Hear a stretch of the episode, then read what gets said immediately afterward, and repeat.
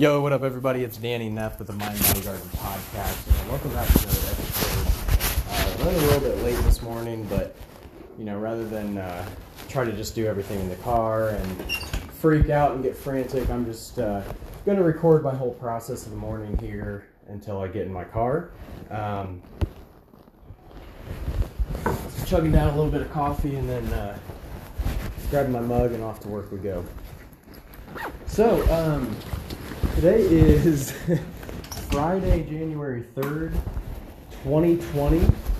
Still hard to believe we're, uh, we're in 2020 already.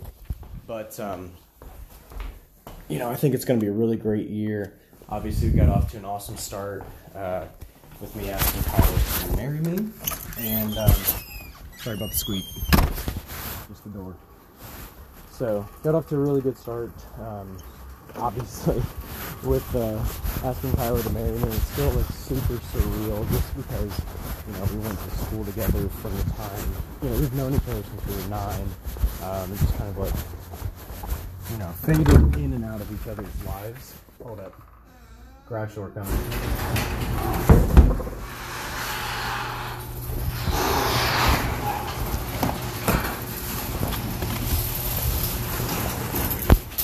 Alright, so, kind of like, you know, faded in and out of each other's lives. Like, we were boyfriend and girlfriend in third grade.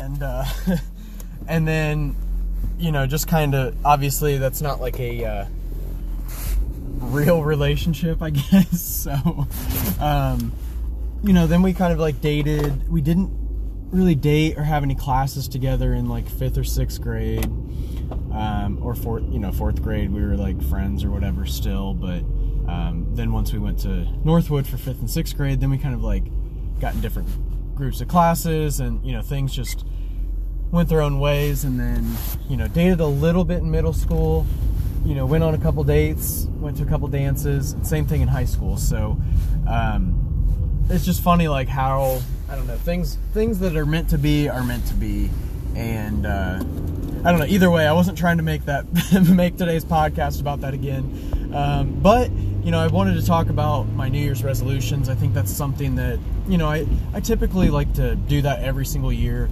Actually, make resolutions. Um, you know, I've probably done it since at least 2015 of actually doing resolutions because I think that, you know, resolutions are something that it's obviously so cliche and like people are so negative about it that it's something that people don't want to do just because of that little fact. You know, just, you know, people are, think, okay, you make a resolution, you break it by the time, you know, it's the, you know, I don't know, less than a week into it. And it's like, even if you broke it, who gives a fuck? like just keep going there's another day after that and another day after that and it's like unless you do something in a string of events you can't do it at all and that's like the most asinine backwards like excuse making mode of thought ever. So that's why i stopped you know thinking like that and thinking in absolutes because life isn't absolute and nothing is like guaranteed 100% like you know it, i don't know. So anyways um you know that's that's kind of the way uh, the way I've been thinking, and you know I think it's just healthy healthier to do that for yourself because you're um, you're taking control and like you know I, I think that it's good that we can identify roadblocks or you know things that are causing inequality or inequity between people. I think that's a great thing, but I don't think that you can apply that same logic to your own life because when you do that then you're playing victim and all of a sudden you're not in power anymore so and i think that's something people are just don't maybe don't even think about is just that that exchange of you know either you are subject to the rules of the world or b how you should be thinking about it is that you know you are subject to the rules of the world, but at the same time, you can kind of manipulate those to work for you. So, um, I don't know. I kind of lost my train of thought because I was getting a little too abstract there, but um, but and it's also really hard for me to do podcasts when I'm driving. But um, but either way, I just kind of wanted to go into a couple of my you know a couple of my resolutions and stuff that me and Kyla were talking about last night while we were kind of hashing them all out because you know, I didn't do it ahead of time this year. because I have a pretty good idea in my mind of like what I want to do, but I I also think it's super important to just get it down on paper because uh, you're much more likely to take action on it or have something to guide you. So, you know, as, as I was writing it, you know, my biggest things are daily meditation. Um, so med- doing mindfulness meditation for about 15 minutes, well, for 15 minutes every single day. And sometimes I'll do it in the morning, sometimes I'll do it after work, sometimes I'll do it before bed. So it just depends on, you know, when I have the time that I want to dedicate to it. And, um, and I've also kind of messed around a little bit with like, you know, how it, how it affects me in the morning, how it affects me if I do it before I lift, how it affects me if I do it after I lift, and how how it affects me after work, uh, and then before bed, etc. On and on and on. So last night I did it before bed, and uh, it was kind of interesting because I actually had really weird dreams. Like I had this dream that I left the door unlocked or something, and um, and the house was just like trashed. So when I walked in, there was like a couple things out of place. I'm like, that's weird. I don't remember doing that. And then whole house was trashed. And you know by the time i kind of like started walking through the house in my dream um, i woke up pretty quickly. And then i was like terrified because i was wondering like you know was that real? Is uh, is there somebody in the house right now? You know why would i be having this dream? So um, and i really can't remember all of it but i just remember coming home to that like that scene. And it's just um, just a little strange. So I I'm wondering if me meditating kind of had some um, effect on on my dreams because I haven't been really remembering them much lately.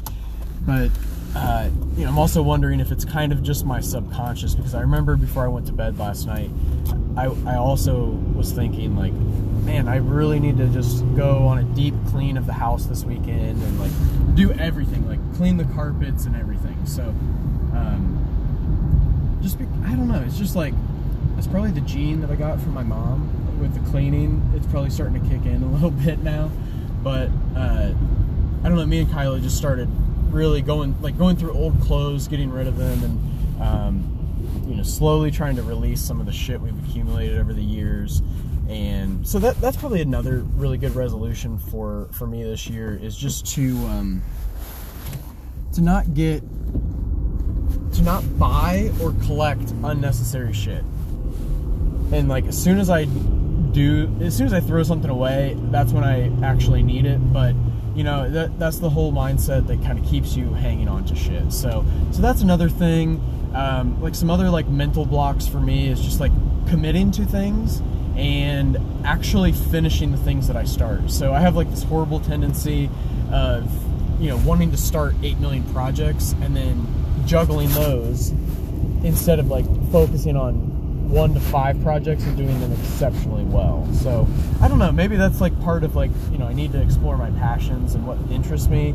But it, I think it's also, you know, when you're doing a lot of things, sometimes that's a form of procrastination.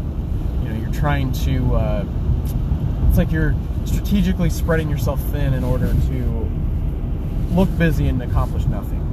And, and maybe you're not doing it consciously. Maybe it's like the it's just that work, work, work mindset, you know, that people have, like grind, grind, grind. And it's like having that stress for, you know, makes you feel successful or like you're important or something.